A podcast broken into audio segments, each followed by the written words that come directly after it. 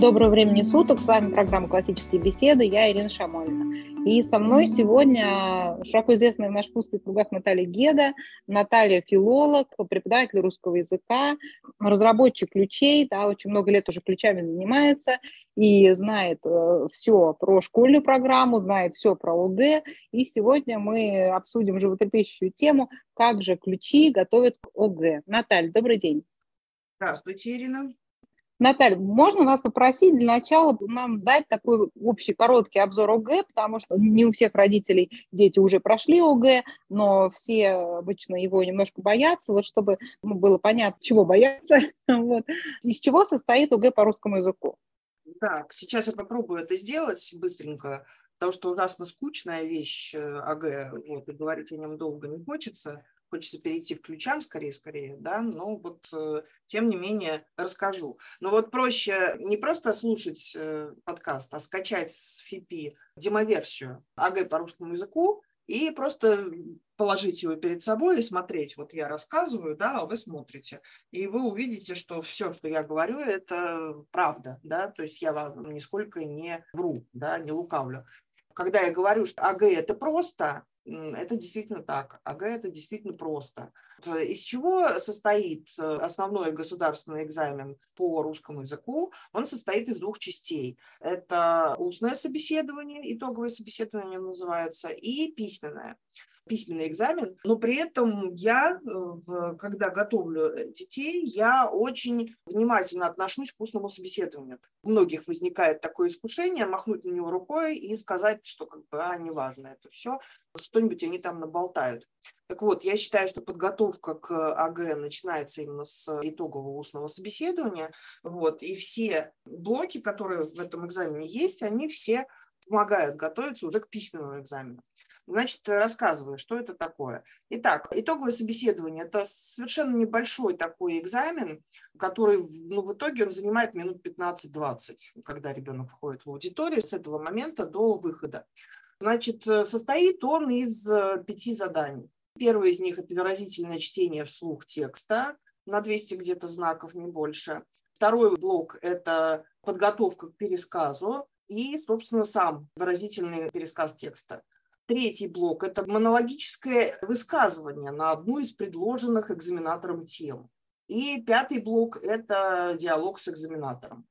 За всю эту красоту можно получать максимум 20 баллов. 2 балла ребенок получает за чтение вслух, учитывается выразительность и темп речи. 5 баллов э, получается за подготовку к пересказу и за сам пересказ. Нет, за сам пересказ дается еще 4 балла. Значит, что учитывается? Учитывается при подготовке и, э, собственно, самом пересказе это сохранение микротем в этом самом пересказе, фактическая точность, что ребенок ничего не упустил, и работу с цитатой. Там дается цитата, связанная с этим текстом, и ее в нужное место в этом тексте нужно вставить определить это место и ее туда подставить.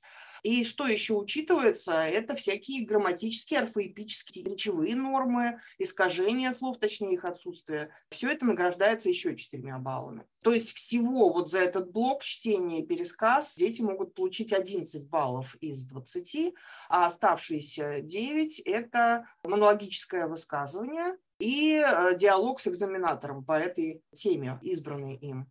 И тут тоже учитывается грамотность, то есть все то же самое, грамматические, орфоэпические и речевые нормы, еще 4 балла за это ставятся.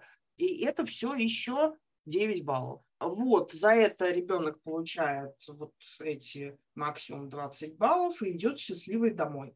Э, текст, э, вроде бы это все так достаточно просто, да, ну, кажется, ну, как это девятиклассник, что он не может нормально прочитать. Бывают э, проблемы детей, особенно у тех, у которых есть особенности какие-то в развитии.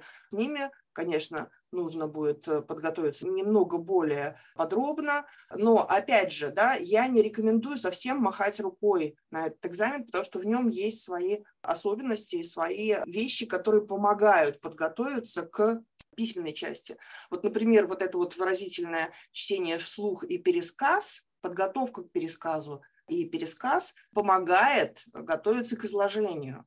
Потому что вот э, ребенок э, начинает понимать, а что такое микротемы, как их выделять, да, каким образом выделять ключевые слова в нем для пересказа. Потому что на самом-то деле не так уж и просто пересказать вот такой текст в 200 слов, э, не теряя самых важных каких-то фактов. Да. Причем на подготовку-то дается 2-3 минуты максимум да, вот попробуйте за 2-3 минуты все самое важное извлечь из текстов 200 слов. Я уверена, что не каждый взрослый это может сделать. И ребенок тоже, особенно если он забыл, чем он занимался в мастерской структуры и стиля. Но об этом мы еще поговорим.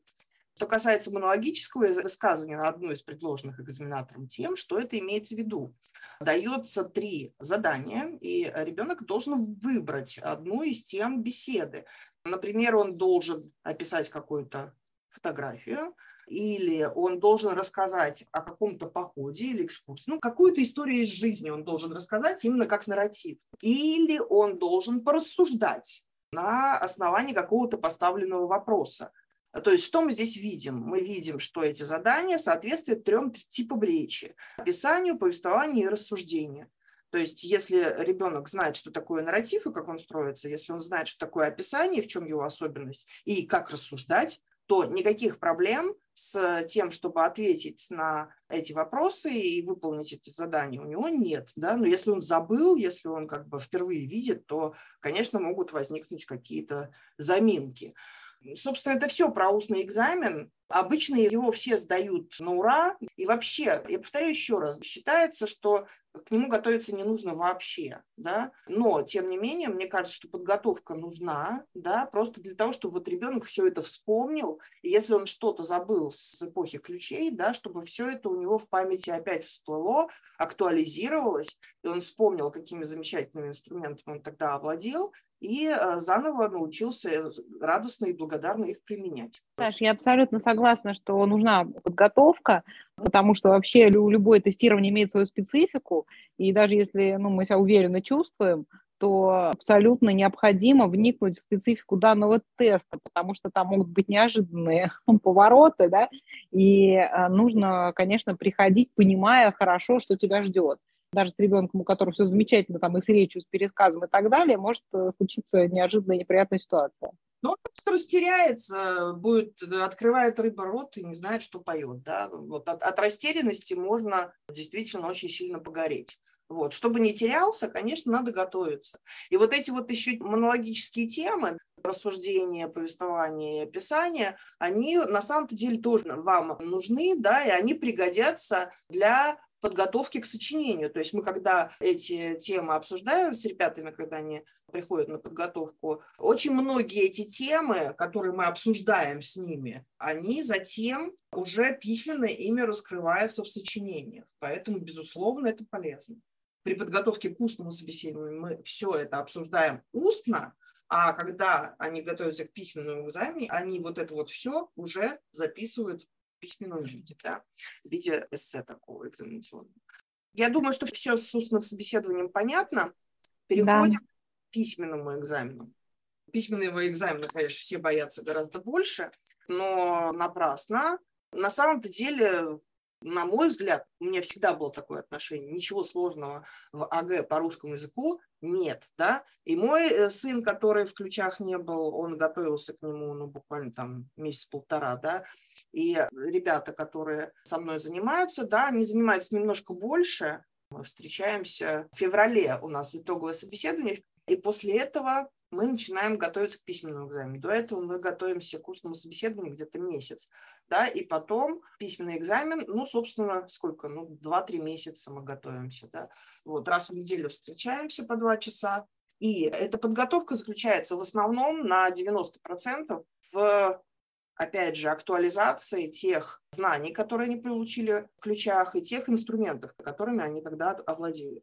Больше мы, собственно, ничем не занимаемся, но иногда я там Э, ссылку на какое-нибудь правило даю или какой-нибудь ролик посмотреть дополнительно, но, в общем-то, мало достаточно. В основном я им говорю ключи, ключи, ключи. Держите при себе все время э, стопкой таблицы. Э, чуть что туда подглядываете. На экзамене вы подглядывать не сможете, но вот во время подготовки вы должны это все вспомнить, да, вспомнить, актуализировать и э, понять, насколько это важная информация. Итак, давайте перейдем к обзору самого АГ. Значит, состоит оно из двух письменных, э, двух творческих заданий, да, и семи тестовых. Значит, задание один – это изложение. За него дети получают 7 баллов за содержание.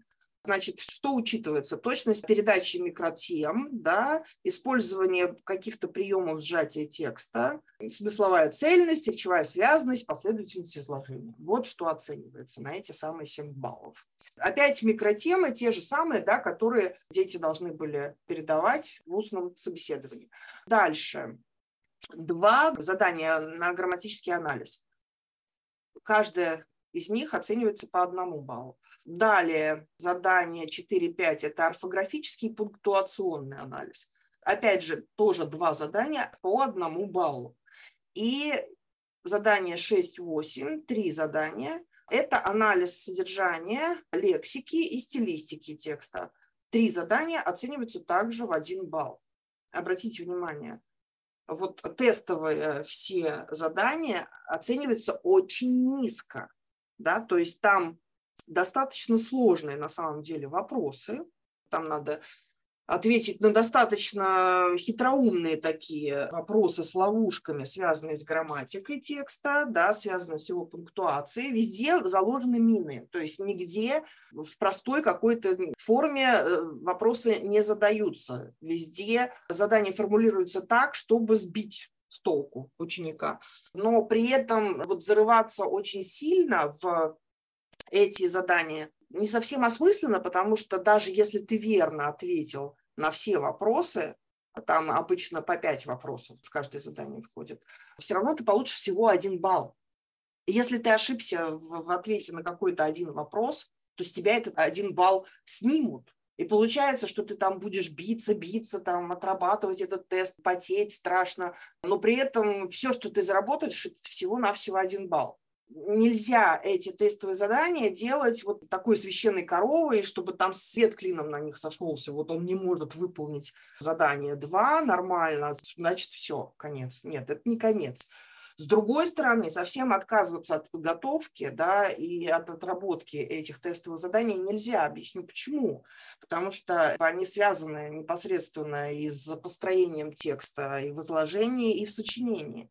То есть я обычно занимаюсь отработкой письменных заданий после того, как мы отработали тесты. Почему? Потому что мы вспомнили все про грамматику и проработали ее, мы вспомнили э, пунктуацию, мы поговорили об орфографии, основные правила повторили, да, Все это нужно для того, чтобы убрать большую часть ошибок, которые дети постоянно делают в текстах письменных. Это ну, как бы совершенно нормально, я к этому абсолютно спокойно отношусь, но при этом не влияет на оценку.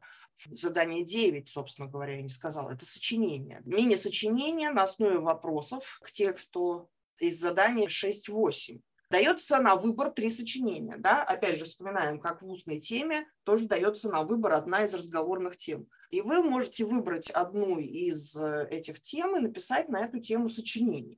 Опять же, структура у этого сочинения одна и та же, мы, в принципе, ее осваиваем, она одинаковая во всех трех видах, да, но там разная специфика. В одном больше надо рассуждать, э, в другом элементы повествования, а в третьем элементы описания. Были бы неплохи.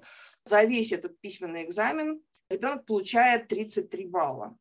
За задание 9, то есть за сочинение 9 баллов. Это когда есть обоснованный тезис, да, раз, пояснение к нему, примеры, аргументы с комментариями и обоснованный вывод. Ирина, вам ничего не напоминает вот это вот все? Напоминает, да, МСС, да, конечно. МСС, Топос абзац наш любимый, угу, да? Да, да. Экзаменационное сочинение настроится вот четко по топос абзацу, который у нас последние занятия в МСС. Уже в конце, когда мы до него добираемся, дети устают, и уже как бы у них сил не хватает на это все. Поэтому, когда мы готовимся к КГ, надо обязательно сначала достать это 30 занятие, да, в, в любом, повторить его, еще раз вспомнить о том, что такое топос абзац, и после этого уже начинать писать, да, тогда уже... 28-29, потому что 30 там э, редкие слова. А, да-да-да, 28-29. Вот, и оценки за грамотность очень важны, да, э, они дают дополнительные 10 баллов, что оценивается орфография, пунктуация, опять же, грамматика, да, то есть строит правильно фразу или не строит ребенок, речевые ошибки, то есть правильно ли он употребляет слова в нужной ли форма, нет ли тавтологии, вот, когда он там долбить одно и то же слово в каждом предложении. И фактическая точность, не упускает ли чего-то. Да? Вот, все это награждается по 2 балла за каждый пункт, то есть орфография 2, пунктуация 2, грамматика 2, речь 2, ну и так далее. Тут еще такая тонкость, э, значит, 15-22 это 3, 23, 28, 4, 29, 33, 5, вот не знаю уж, кому это надо, но вот, вот столько, да. Но при этом четверка ставится только если учащийся набрал не менее 4 баллов за грамотность, да, на пятерку тоже не менее 6 баллов за грамотность. Да, то есть, понимаете, не 10 надо получить для пятерки, и вот, и даже не 5 для четверки. Ну вот примерно так. Что еще мне добавить про АГ сам? Кажется, что все достаточно понятно. Общее представление хорошо очень вы изложили. Давайте теперь поговорим о том, как школьная программа готовит ОГЭ и как здесь э, ключи, какую роль играют вообще. Как вот вы сформулировали, в чем разница между школьным подходом, подходом в ключах и что лучше работает при перспективе ОГЭ? Ага. Ну, это мой любимый вопрос, да. Я достаточно долго считала, что у нас вообще как бы ну, ничего общего нет между ключами и школьной программой. Ну, я проработала в школе 4 года, потом ушла в ключи и заново открыла русскую грамматику. Совершенно иначе к ней относилась в школе и теперь. У меня была вот эта иллюзия, что ключи и школьная грамматика, она о разном до тех пор, пока я не подготовила первую группу КГ. Да, и тогда я поняла, что вот эта перпендикулярность ключей по отношению к школьной программе, она не такая уж и перпендикулярная, да, потому что я убедилась, что абсолютно все разделы ключей и мастерской структуры и стиля работают на то, чтобы детей максимально подготовить к сдаче этого экзамена. Но это, конечно, не специально, никто специально таким образом не делал, да. Как-то так получилось. А как так? Ну, у меня ответ такой. Курс ключи, он исчерпывающий, он академичный, в том смысле, что это университетского а, или даже академического уровня курс, в нем находится абсолютно все, что в принципе может попасть в экзамен в какой-либо, да, то есть изучив э, досконально этот курс, ты будешь готов э, к сдаче ОГЭ и ЕГЭ тоже, потому что ЕГЭ – это просто усложненное в несколько раз и повторенное в несколько раз ОГЭ, да, там фактически те же самые по структуре задания, только их гораздо больше, ну и по объему они больше. Там всякие нюансы, которые надо учесть. По сути, содержательно это все то же самое. Да, то есть ничего нового там не появляется.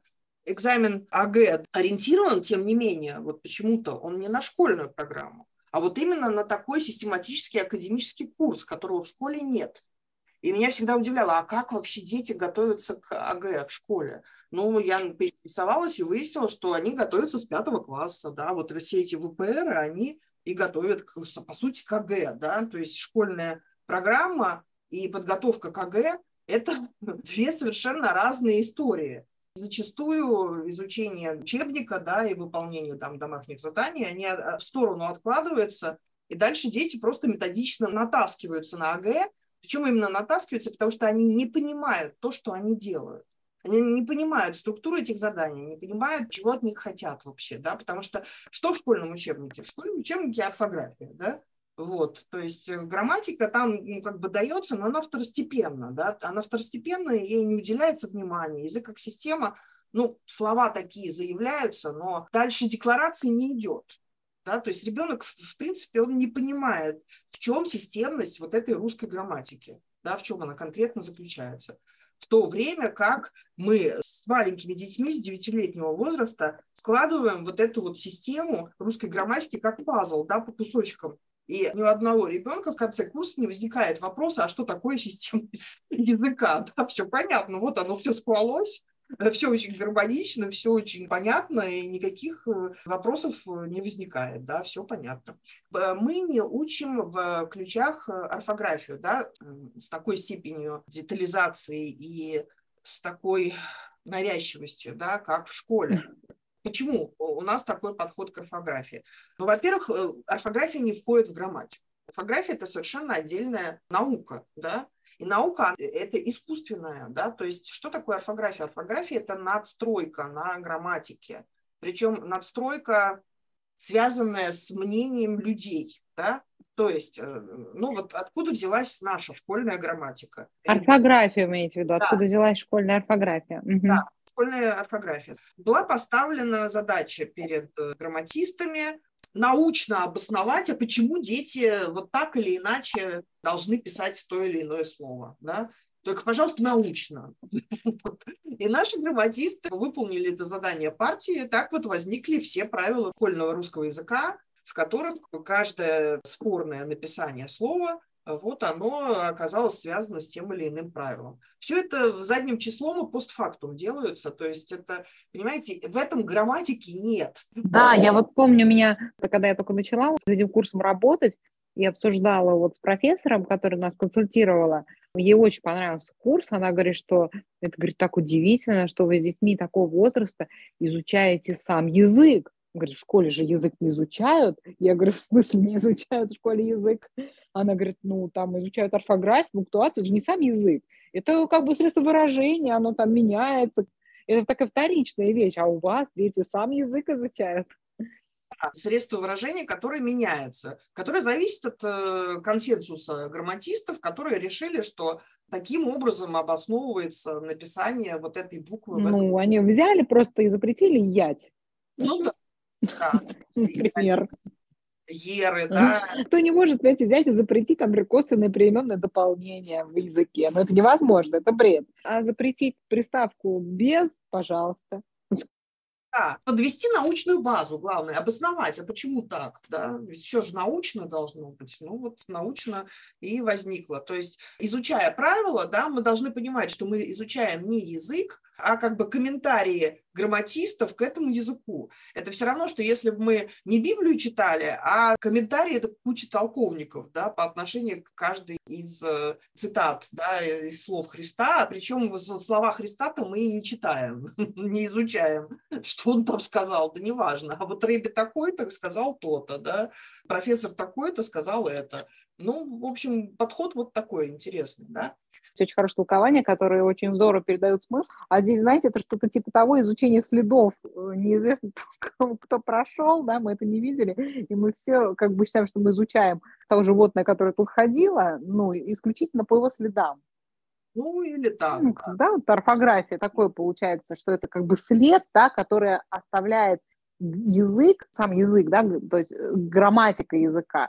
Как сейчас он выглядит? Да, вот сейчас говорим так. Да? он э, оставляет в письменной литературе, на самом да, деле. Да, да. Например, первые печатные книги 17 века, потом 18, 19, 20, мы увидим, что орфография меняется. Это вот следы, да, следы, которые оставляет язык. И да. если мы только изучаем орфографию, как за деревьями не видим леса. Да, совершенно верно. Вот. Но при этом, при этом, да, как мы должны относиться к орфографии. Я для себя выработала позицию сейчас, что к орфографии надо относиться как вот ко всем нашим стилистическим техникам в МСС. Абсолютно так же. Но поэтому она и входит отдельным пунктом в карту контроля. Да? Как украшение. Да? Мы украшаем текст словами, которые соответствуют общепринятым нормам. Это украшение, не более того. Это знак уважения к людям, которые потом будут читать эти тексты, чтобы они не спотыкались, они привыкли к тому, что какие-то слова пишутся определенным образом, А тут наше гениальное сочинение, и в них эти слова пишутся иначе. Но это странно, не, неприятно, но и показывает неуважение, да, то есть невнимание. Мы презираем вот эти нормы. Я считаю, что мы не должны себя таким образом вести, мы должны а, демонстрировать уважение к людям, нас окружающим. Если общепринятое написание такое, то мы должны стремиться это написание передавать. Но не более того, то есть это украшение. Да? Это украшение и уважение. Любовь, по сути дела, любовь, да? Да, согласна абсолютно. Как бы культура презентации своей работы. Конечно, культура в первую очередь. Культура, которая демонстрирует любовь и уважение к собеседнику, к читателю, тому, кто будет рецензировать этот текст. Да. Ну, собственно говоря, орфографические нормы, они именно об этом. Все договорились, то мы будем вот таким образом писать. Ну и хорошо, сидим и пишем. Поэтому, с одной стороны, концентрироваться на орфографии не стоит, да, делать ее фокусом. С другой стороны, совершенно ее выкидывать и не думать о ней, да, говорить, фу, ерунда, ну, написал я корова, ну и что, вы же меня поняли? Нет, поняли, да, но это говорит о том, что ваш уровень культуры и уважения к вашему собеседнику или читателю, но он достаточно низок все-таки, да, а мы за высокие стандарты культурные выступаем. Да? Если мы украшаем наш текст всякими стилистическими техниками, то почему бы нам не украсить его не только красиво, но и правильно написанными словами? Это вот мое отношение к орфографии. Теперь перейдем к тому, каков подход ключей к... Да-да, как э, школьная программа и как ключи вот готовят к. Вроде школьная программа, она же тоже про русский язык. В чем разница? Вот, э, Наташа, для многих, наверное, слушателей это может как бы быть не очень понятно, да? Чуть-чуть, пару слов. Что про школьную программу? Вы говорите, там язык не изучается как система. А из чего состоит школьная программа по русскому языку? Нет, в школьной программе, если вот открыть учебник, то вы увидите разделы, ну, которые как бы, ну, связаны, безусловно, и с программой ключи. То есть тоже там идет изучение глагол, существительное, прилагательное. То есть морфология там есть, да, синтаксис есть как отдельный раздел, да. С младших классов идет еще та же самая лексика, фонетика, фразеология. Ну, там все начинается с фонетики, да. Во-первых, подход иной. А, в школе начинают с самых мелких элементов языка, с букв и звуков, причем очень долго с этими буквами и звуками разбираются, там какие-то фонологические анализы проводят, там выделяют э, число звуков и букв, э, пишут, как слышат, ну, в общем, занимаются какой-то ересью, на мой взгляд, да, э, которая вместо того, чтобы правописание у ребенка поставить, оно его губит ну, о чем много кто говорил, не только я. Вот. Затем они идут от фонем к морфемам, да, то есть э, словообразование, там из каких э, приставок, суффиксов и корней состоит слово. Затем уже переходят к лексике, разные типы слов функционально проходят и стилистические. Потом, наконец, доходят до морфологии и в конце все увенчают синтаксисом тогда, когда интерес к языку полностью потерян, уже полностью. Даже скромное намерение увидеть его как систему, оно давным-давно пропало. А у нас подход совершенно иной. Мы берем язык сразу как систему и сразу берем синтаксис именно, да, то есть мы работаем с предложением, да, вот предложение – это самый основной наш э, строительный элемент в курсе ключи. И смотрим, из каких частей предложение состоит. Выделяем в нем сперва грамматическую основу, да, центр предикативности очень страшно это звучит. И дальше все члены этого предложения, которые от этой грамматической основы зависят, и отношения, в которые они вступают друг с другом. По ходу дела вместе с членами предложения мы изучаем, разумеется, и части речи, потому что члены предложения не могут сами по себе существовать. Да? Они должны чем-то выражаться. Да, и выражаются они частями речи. Поэтому ребенок сразу же видит, как синтаксис связан с морфологией, что это ну, фактически единое целое. Члены предложения – это роли, которые играют части речи в предложении. Морфологический анализ идет у нас следом. Да, после того, как мы проанализировали предложение, мы уже можем взять какое-то конкретное слово и изучить его грамматические признаки, которые влияют на то, какую он роль играет вот в этом конкретном предложении. По сути, дальше мы уже ну, практически и почти не идем, То есть можно выделять еще словообразовательный анализ проводить, да, можно фонетический, но это уже такие мелочи и такое углубление, которое проводить можно, но уделять ему много времени, ну, наверное, не стоит. Когда мы работаем с каждой частью речи, мы смотрим на его окончание в первую очередь, да, потому что мы работаем с формами глаголов, с формами существительных, прилагательных, да, или обращаем внимание на части речи, которые форм не имеют. То есть для нас одной из самых важных частей слова является окончание. Ну и раз есть окончание, смотрим, что есть еще. Корни, приставки, суффиксы, все это тоже важно, особенно когда мы к причастиям приходим, да, там эти суффиксы играют огромную роль, да, и в прилагательном то же самое. Опять же, это вторично по отношению к грамматике. И восстанавливается достаточно легко в случае, как, если надо подготовиться там, к аттестации школьной, посмотреть э, теорию про словарный состав слова или сделать несколько упражнений, разобраться с разбором морфемным. Все это достаточно несложно. В основном, наверное, так. То есть у нас совершенно разные подходы. У нас от э, общего к частному, у них от частного к общему. То есть э, дедукция и индукция, грубо говоря, да, если выражаться логически. Наташа, вы говорите, что вот КОГЭ в школе готовят через ВПРы. То есть да. получается, что школьный курс дети проходят, и отдельно они готовятся по-иному к ВПР? Да. ВПР – это подготовка ребенка отвечать на тесты, составленные определенным образом. То есть просто поскольку я вам сказала, что структура каждого задания имеет такой очень специфический вид. Там сначала вопрос надо понять, понять, в чем его подвох, да, на что обращать внимание, чтобы не попасться в ловушку. Для этого ребенка натаскивают, давая ему там десятки, сотни заданий такого рода, да, чтобы он хотя бы количество в качество перешло. Вот нам 20 раз попался, на 21 уже не попадется да, хотя бы так. Суть ВПРов я вижу только в этом, для ребенка. Вообще-то как бы ВПР он заявлен как проверка учителя, да, вот, научил ли учитель чему-то ребенка или нет. Для ребенка, ну, наверное, просто чтобы э, приспособиться вот к этим заданиям, не смотреть на него как баран на новые ворота хотя бы, да, и не попадаться в эти ловушки постоянно. Эти ВПР, да, они с начальной школы постепенно вот так вот через постоянное выполнение однотипных тестовых заданий, да, они уже приходят к заданиям АГ. Вот что касается письменных заданий, то тут все гораздо печальнее.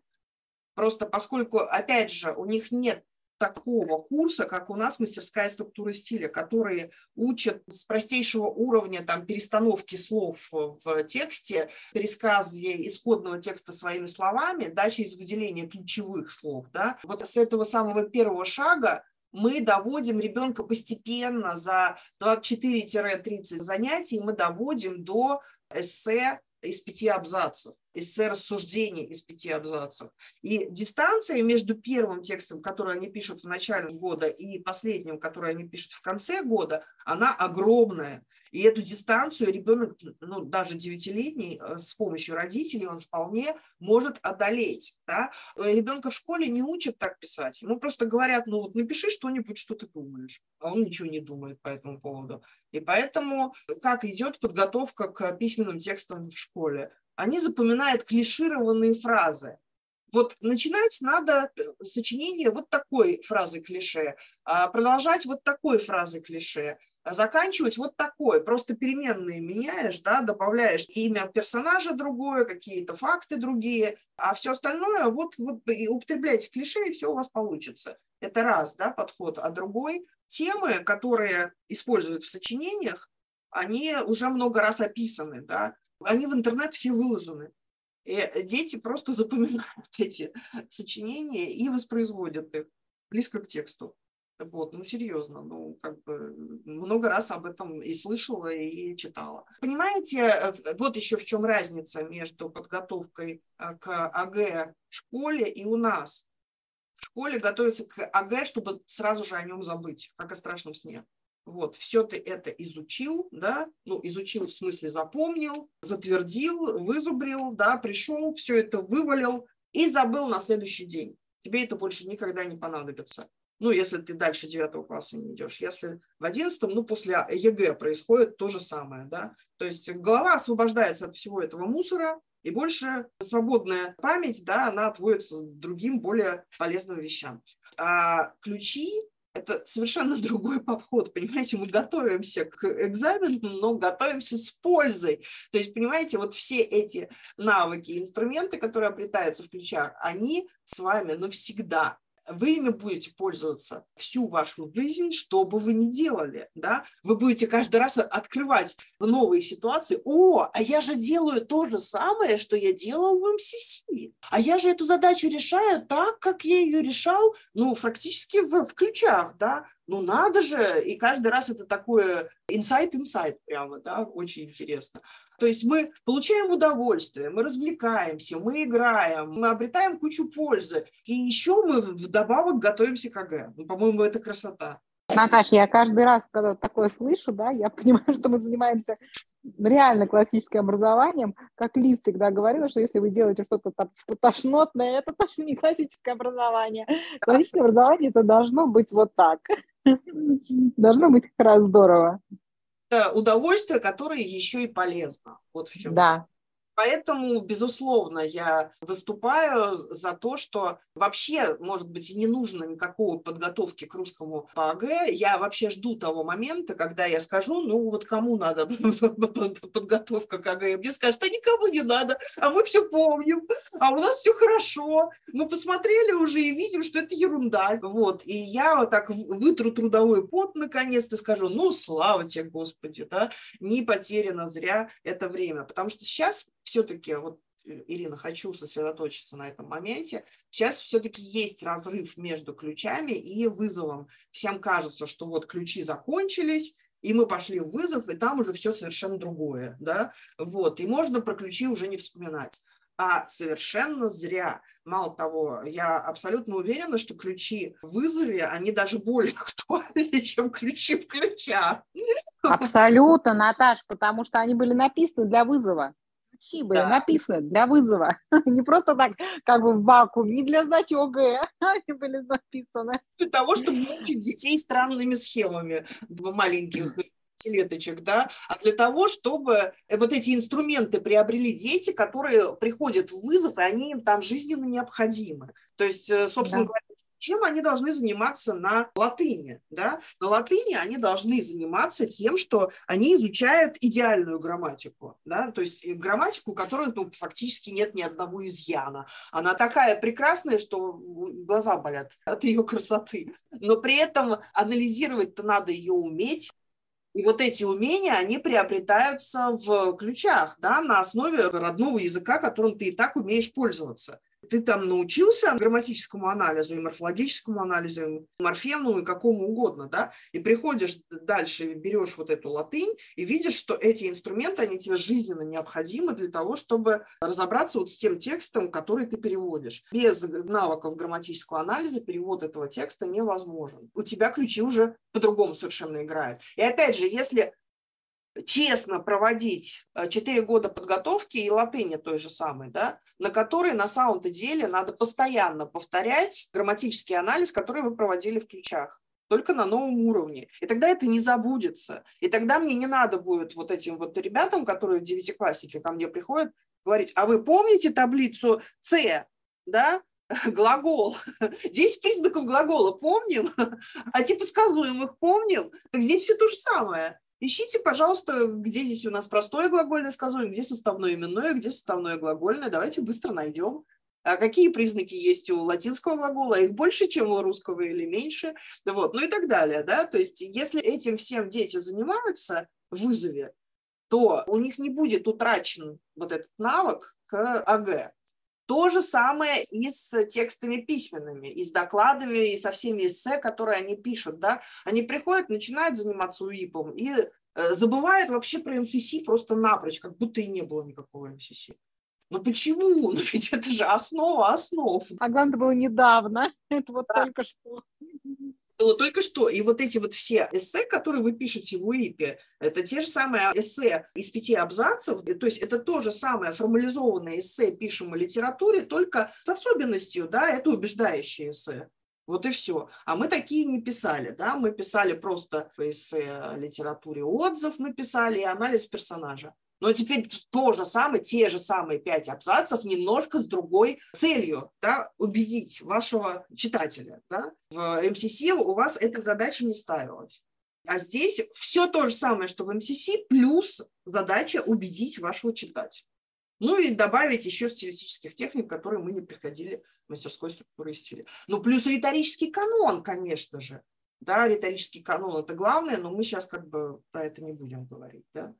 В силу глобальный э, такой девиз, который можно эпиграфом ко всему развитию мозга человека взять. Да? Слушай, говори, читай, пиши, думай. Ну это же гениально. Да? Человек же не просто так начинает думать, да, когда в школе ребенок меня спрашивает, а как писать это сочинение?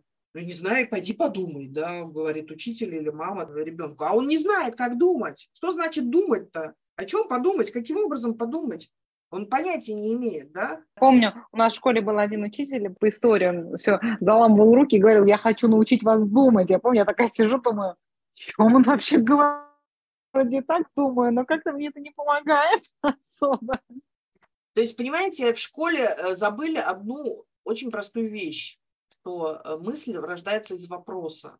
Но если в школе нет методики того, как э, ребенка привести к этим вопросам, то есть, чтобы получить ответы, надо сначала вопрос задать. А как, как вот научить ребенка задавать вопрос? Так в мастерской структуре стиля именно этому и учат, да, вот по шагам как задавать вопросы, вот, которые будет мысль, собственно говоря. То есть цепочка очень простая. Слушай сначала, да, потом говори, потом читай, пиши и думай. То есть это соответствует, можно сказать, э, этапам развития каждого человека. Да? Вот мы рождаемся, когда мы ничего не умеем, не думать, не говорить, не слушать, ничего. Да? И младенец лежит такой в люльке, э, глазеет э, и слушает. Да? Вот он слушает, впитывает в себя речь человеческую, да, и через некоторое время начинает говорить. Вот он начинает что-то лопотать, он еще не думает, да? он, он просто говорит, запомнив слова определенные. Ну, то есть, может, он и думает, но последовательного мышления, конечно, у него нет. Потом начинает читать, мы его учим читать, да, он э, воспринимает письменный текст. Затем мы его учим писать, опять же, да. Теперь он может буквы сам изображать. И только после этого, научившись слушать, говорить, читать и писать, после этого у него рождаются, наконец, мысли, да, он учится думать. А в мастерской структуре стиля вот весь этот процесс из пяти этапов, да, он в учебный год запихивается э, концентрированно. И опять же, с чего мы начинаем? С первого раздела, где дети учатся слушать да, своего инструктора, э, своего родителя, слушать задания, которые им дается, да, Затем они учатся говорить, отвечать да, на вопросы, э, что-то там читать, текст с листа. Затем они начинают писать те тексты, которые мы обсудили, их структуру определили. Дальше уже можно по этой структуре что-то излагать, да, но, опять же, одно дело изложить уже готовый текст или пересказать готовый нарратив по-своему, и совершенно другое – это когда он доходит до рассуждения самостоятельного в конце. Когда он уже начинает по поводу какого-то предмета самостоятельно оформлять свою собственную мысль, научившись задавать себе самому вопросы, которые его и приводят к ответу. И это происходит вот в конце курса. В конце курса ребенок из состояния вот такого невегласа, да, который только слушать может, приходит в состояние юного человеческого ума, который способен сформулировать, оформить, записать последовательное, логичное рассуждение. Да, Наташ, возвращаясь к УГ, курсы подготовки к УГ, они похожи на ключи? Можете немножко про это поговорить? Есть же курс специальный, который готовят к УГ. Как а... наши ключи и МСС с ними соотносятся? Никак не соотносятся. Курсы подготовки, они заключаются в том, что детям в, в сжатом виде дается весь э, теоретический курс русского языка, который необходим вот для сдачи грамматического вот этого минимума. Да? То есть Я на занятиях сейчас с детьми никогда этим не занимаюсь. То есть я не прихожу к ним и не рассказываю, что такое глагол, что такое существительное, что такое предикативное, что такое грамматическая основа. Вот зачем, да? Я могу об этом спросить. Ребята, а что такое приложение? Ну-ка давайте вспоминаем.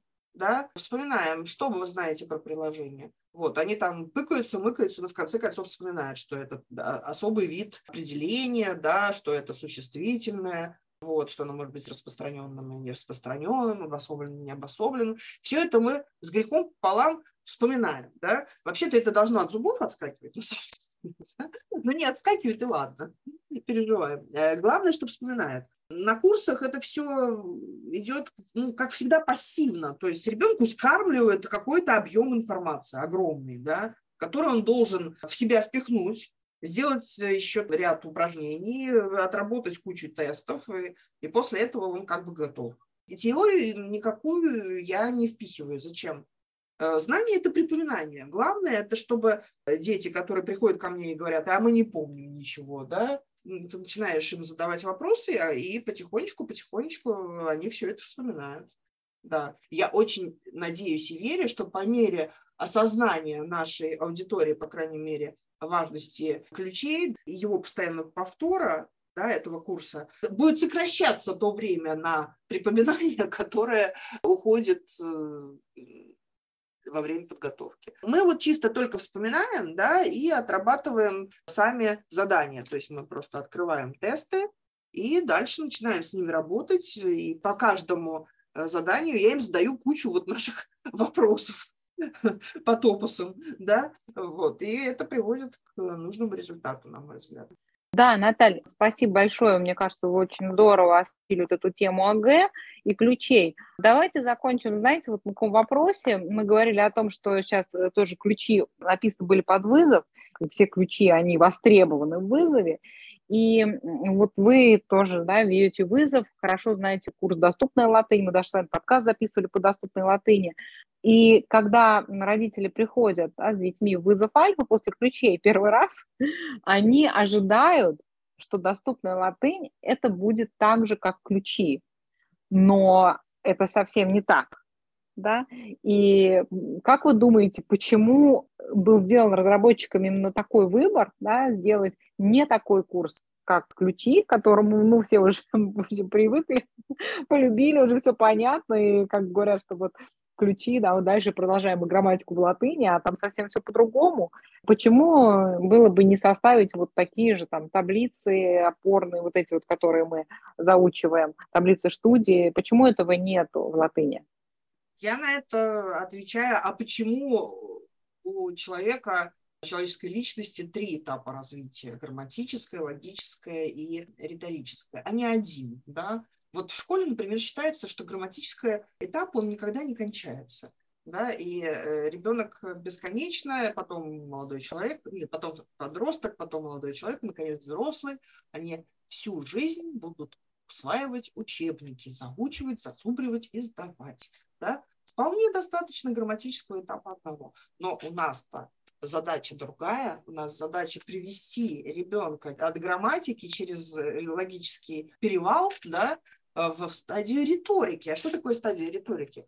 Это когда ты тот материал, который ты усвоил, вот так механически, когда ты его через себя пропустил, рассортировал, в своей голове по-своему, да, и дальше выдал свою собственную версию, да, этого материала. И это совершенно другая история. Да, то есть э, доступная латынь – это абсолютно ну, такой курс, который представляет собой вешалку с крючками, да, как основы, по большому счету, только основа твоего собственного курса, да, который ты делаешь сам для себя так, как тебе удобно. И я, например, сейчас пишу свою собственную доступную латынь, да, со всеми заданиями внутри, со всеми разборами, и грамматическими, и морфологическими. У меня это все есть. Пока еще разрознено, да, пока еще не по каждому уроку. Когда-то я болела, когда-то мне было некогда, я там прохалявила.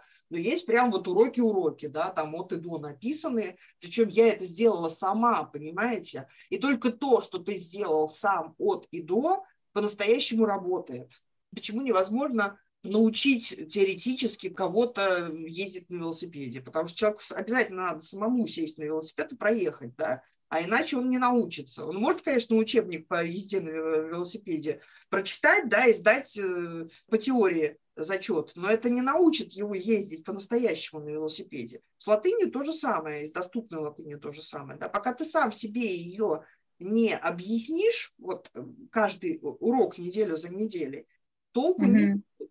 Да? И я подошла вот именно, то есть, понимаете, я ни, нисколько не, не кривила души в прошлом году, когда я говорила, что я обожаю доступную латынь. Действительно так, несмотря на то, что теоретического содержания там нету, да, и там есть только банки слов, с которыми ты должен самостоятельно работать, и больше ничего. Тем не менее, вот пошел второй год, я уже видела, какое мясо наросло на эти кости, и я понимаю, что в следующем году я еще компаративистику добавлю туда, и э, старославянские, и другие романские языки, а еще через год, ну, как бы, я, я верю, я верю, что будет очень хорошо и интересно. Может быть, когда-нибудь даже и полиглотом стану благодаря доступной латыни, да, потому что сама бы я не дошла бы до этого уровня еще очень долго. Ну, разве что я специально себя бы отправила на какие-то курсы, ну, как бы у меня нет мотивации, зачем, да, а вот в рамках вызова, да, я понимаю, зачем на свои базовые знания грамматики, как грамматиста русского языка, я накручиваю вот эти вот знания грамматики латинской, а дальше я буду прибавлять все больше и больше языков до тех пор, пока не буду представлять себе грамматику, ну, как минимум, нашу индоевропейскую, но более или менее отчетливо. Для меня это так. Да, Наташа, я очень согласна с тем, что ключи, они готовят ребенка к вот этому риторическому этапу. Да? Мы говорим о том, что ключи – это диалектический мостик от основ к вызову. Такой же курс по латыни, это была бы ужасная скукота, так скажем, потолок задало бы в развитии детям. Многие не согласны, многие там страшно любят Подосинова, кто-то еще какие-то mm-hmm. Ну, никто же вам не мешает их любить. У меня тоже несколько учебников э, латыни стоят. Да у нас у всех э, по полке учебников с латынью. Немного кто еще, и все это. Но это учебники вообще. Это учебники сферические в вакууме. А мне нужен учебник конкретно, который приспособлен к изучению вульгаты, да? И где нет учебника по изучению вульгаты, ну не найдете вы его нигде, не существует его природе, а мы его пишем. Причем каждый его пишет для себя, да, я его пишу для себя. Вот. Другие инструктора пишут по-своему, да, я уже видела разные варианты. Какой катализатор вообще на самом деле творчества, это доступная латынь? Да. Научной ну, работы. Да, мне в голову бы такая мысль не пришла самой по себе, понимаете, никогда. Мало того, у меня сейчас мысль дальше пошла, простите, вот вы меня можете остановить, э, скажете там, маниловщина уже какая-то.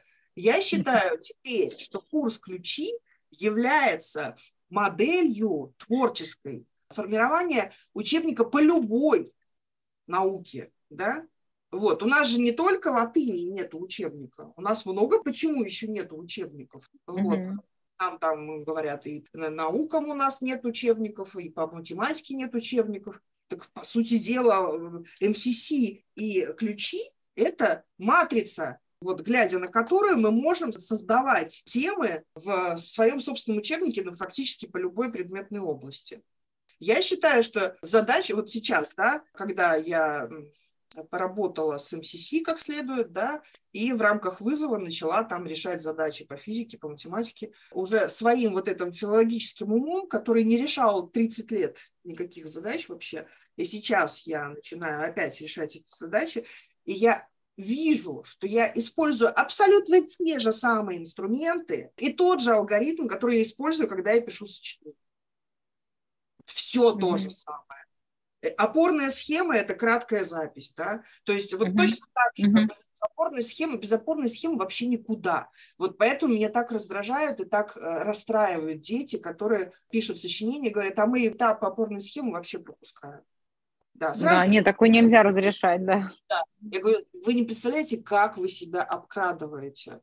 Я говорю, вы потом в вызове пойдете решать задачи по математике, и вы поймете, насколько вам важен этот навык, умение ключевые слова выделять в чем угодно, Вам будут даваться задачи, вам надо выделить в ней ключевые слова, иначе вы вообще не поймете, о чем это. О чем эта задача? Какие вам нужны для решения этой задачи понятия, да, какие определения, какие формулы. Все это вот этого этапа опорной схемы. Если вы научились из обычного там текста про детку, репку, ворону, лисицу и, или еще какую-нибудь басню, да, извлечь ключевые слова, после этого вы постепенно научитесь извлекать ключевые слова из любой по сложности задачи, организовывать их в свою опорную схему. Там по физике, по математике там своя краткая запись, безусловно, со своими особенностями, но по сути это то, та же самая опорная схема. И потом решение задачи по инструментам – это аналогично написание эссе, рассуждения. Это все то же самое, да, только сокращено в десятки раз. И преобразование, которое необходимо совершить в процессе решения задачи, преобразование там формулы или преобразование самого выражения, оно аналогично преобразованию исходного материала, который у вас есть. Вот, когда я это, это все поняла, только после этого я осознала, что э, что писала Ли Бортонс в книге «Вопросы». А так-то я читаю, Ага, ага. Типа, ну да, конечно. Все каноны риторики, все топосы там везде, они одинаковые. Так я на, на собственном творческом опыте, да, вот практическом я убедилась, что действительно это одно и то же. Конечно, все модифицируется, конечно, все как бы имеет свою специфику, но путь от э, инвенции, да, от э, изобретения, от задания топических вопросов до готового текста, до акции, да, или готовой задачи, он абсолютно одинаков, какую бы задачу мы ни решали. В области словесности или в области физики или астрономии. Да. Все то же самое. Вот. И поэтому... поэтому это универсальные инструменты, да, это действительно очень здорово, это когда это вот отвечаешь, ну, на, на своими руками потрогать. Да, знаете, какая творческая задача, супер творческая задача стоит перед всеми нашими группами? Написать учебник, подобный учебнику МСС, но только по физике, по химии, по математике и так далее. Это уже не к нам с вами, мы уже, мы уже старые, измученные Дарзаном э, две женщины, да? А вот пусть наши ученики вырастут и напишут вот такие классные учебники. Вот будет здорово, правда? Да, Наталья, а как вот быть с этой орфографией, пунктуацией, если у нас в ключах она как бы на втором плане, да, мы фокусируемся на синтаксисе и морфологии. Что в этом направлении вы рекомендуете нашим детям для подготовки к ОГЭ? Ну, начнем с пунктуации, потому что она вытекает из грамматики. Вот, что такое пунктуация? Это оформление всех грамматических элементов мы выделяем запятыми в предложении те его части, которые обособляются. Вот, обособляются, то есть каким-то образом сложно связаны с грамматической основой.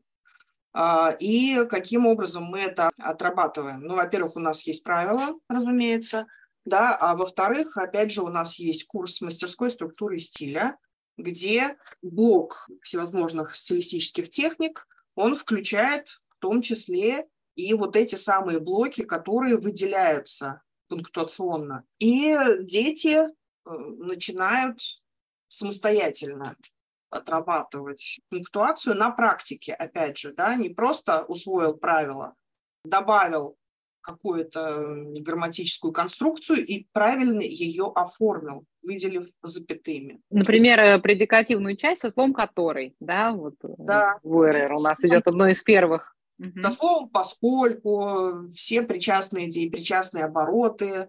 И когда мы отрабатываем э, задание 3 на АГ, да, я в первую очередь э, и возвращаю своих э, учеников мысленно в курс МСС, говорю, где мы здесь видим предикативную часть со словом «который»? А вот она, да? А как мы ее выделяем? А запятыми? А с одной стороны или с двух? Ну и дальше пошел как бы процесс диалектической беседы обычный в ключах. Собственно говоря, все, да, с пунктуацией. То есть э, пунктуация четко связана с грамматикой. Если ты умеешь анализировать предложение, если ты правильно выделяешь все его второстепенные члены и понимаешь, какие из них обособлены, а какие нет, то запятые ты правильно ставишь. Нарушение пунктуации, оно связано с недостаточно проработанной грамматикой. Поэтому все внимание на грамматику. если у ребенка нормально сформирован навык э, грамматического анализа, если он умеет выделять грамматическую основу, все второстепенные члены, которые не обособлены, э, и все второстепенные члены, которые обособлены, то у него проблем с пунктуацией не будет. Да? И этот э, навык грамматического анализа, который он получает в курсе «Ключи к грамматике русского языка», он закрепляет практически в мастерской структуры и стиле, когда он пишет сам сочинение.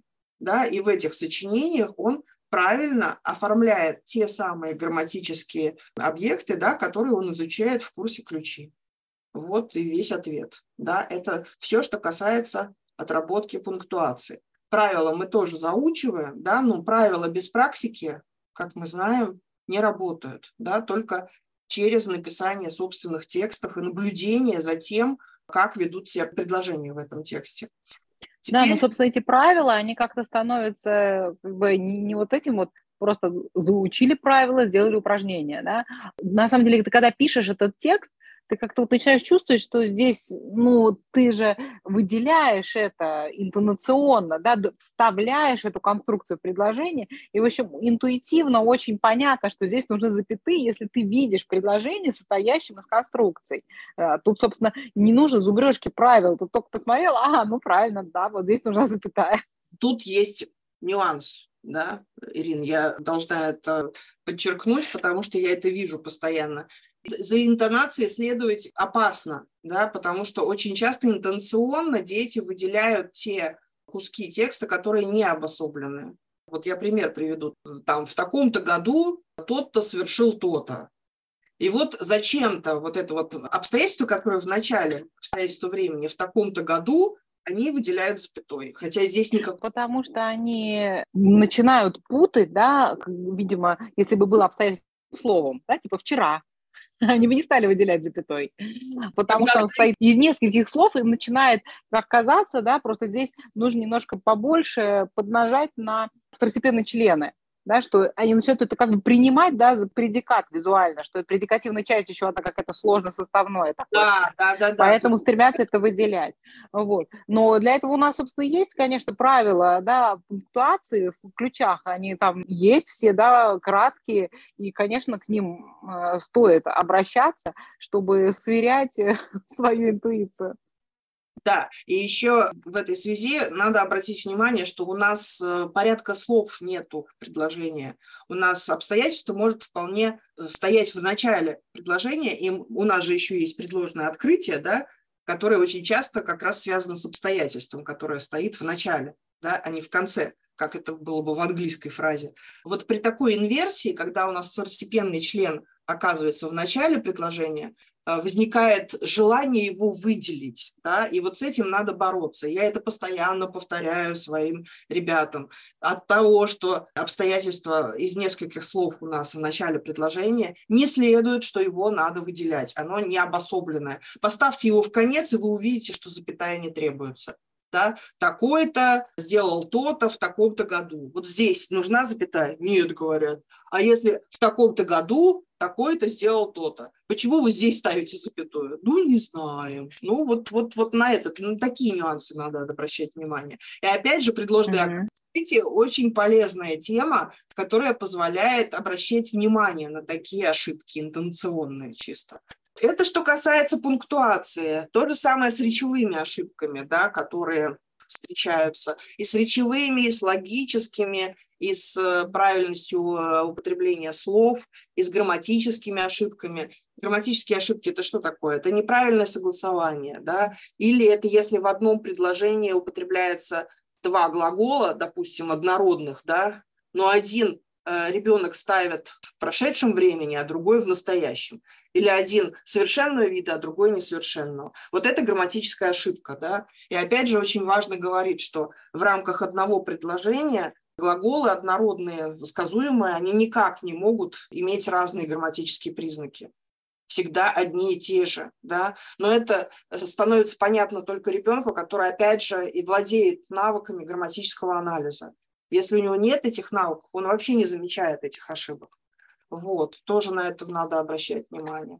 Всевозможные тавтологии – это когда в каждом предложении ребенок долбит одно и то же слово. Он пошел, снова пошел, и опять пошел, и, и снова пошел, и без конца пошел. Да? Это вот те речевые ошибки, которые терпеть не могут эксперты на АГ. Да?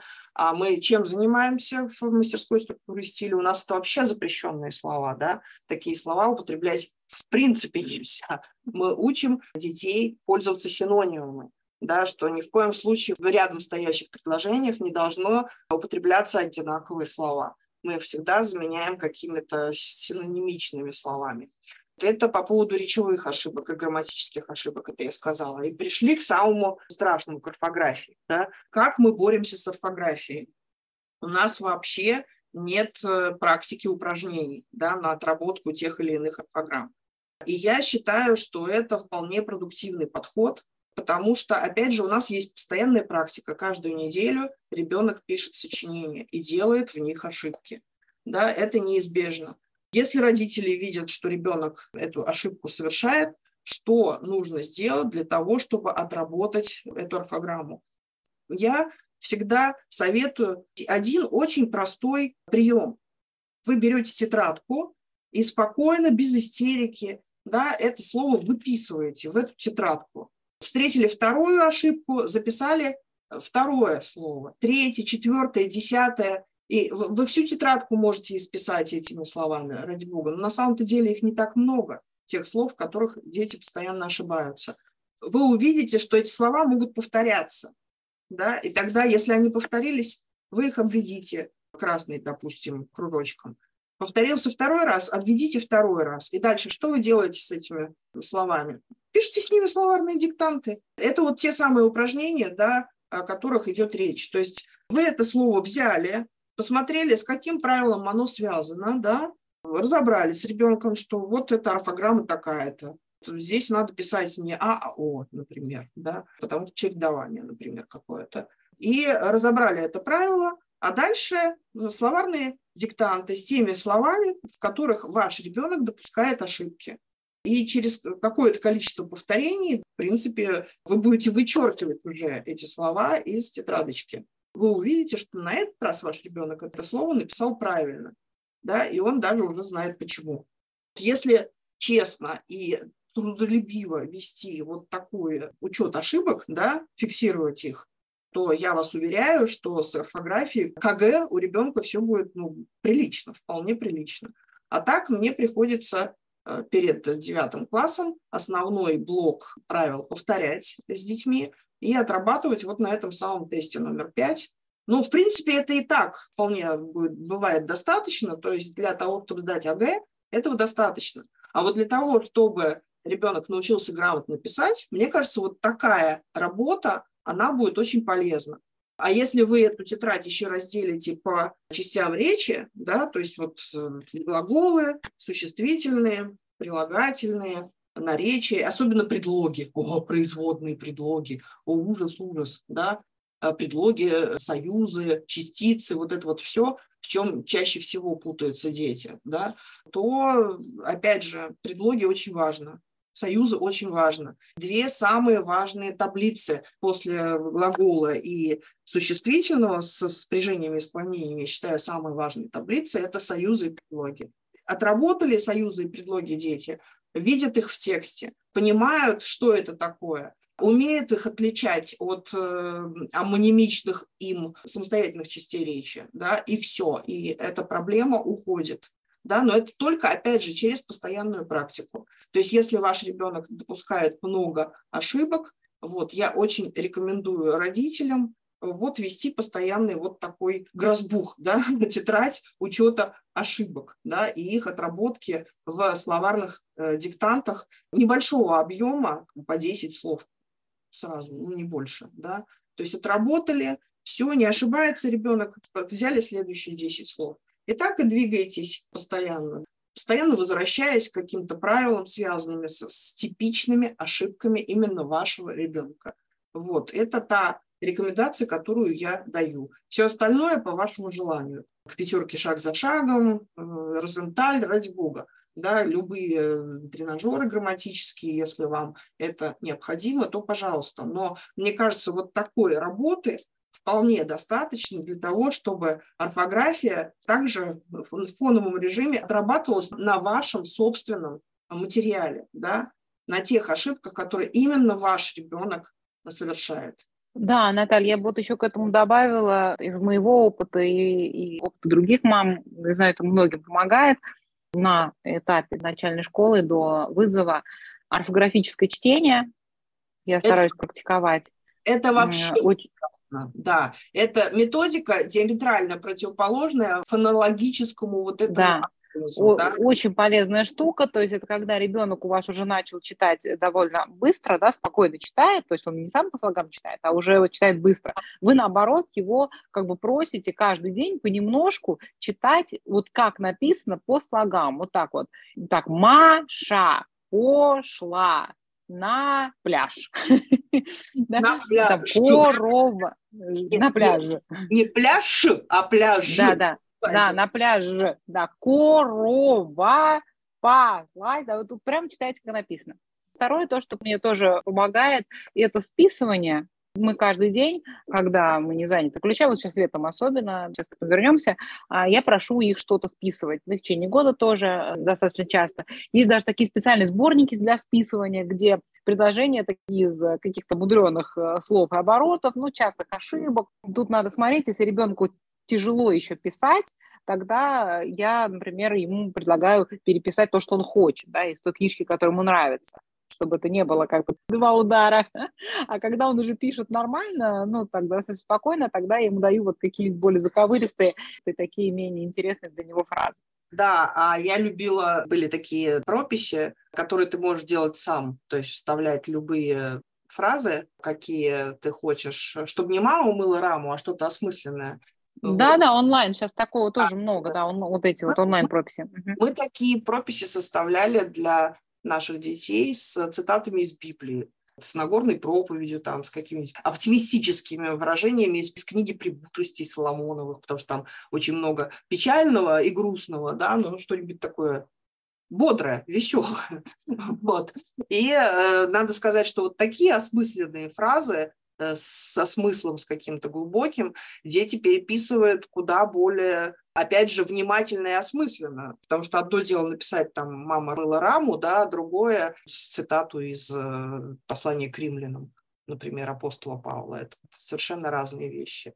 То, что нам помогало. Внимание. Это, это концентрирует. Да, да. Навык внимания тренируем. Отлично. Такая Наталья, вот... спасибо вам большое. На этой оптимистичной ноте мы закончим наш подкаст. Спасибо большое, спасибо всем нашим слушателям. Надеюсь, скоро с вами услышаться в новом подкасте. Всего доброго, до свидания.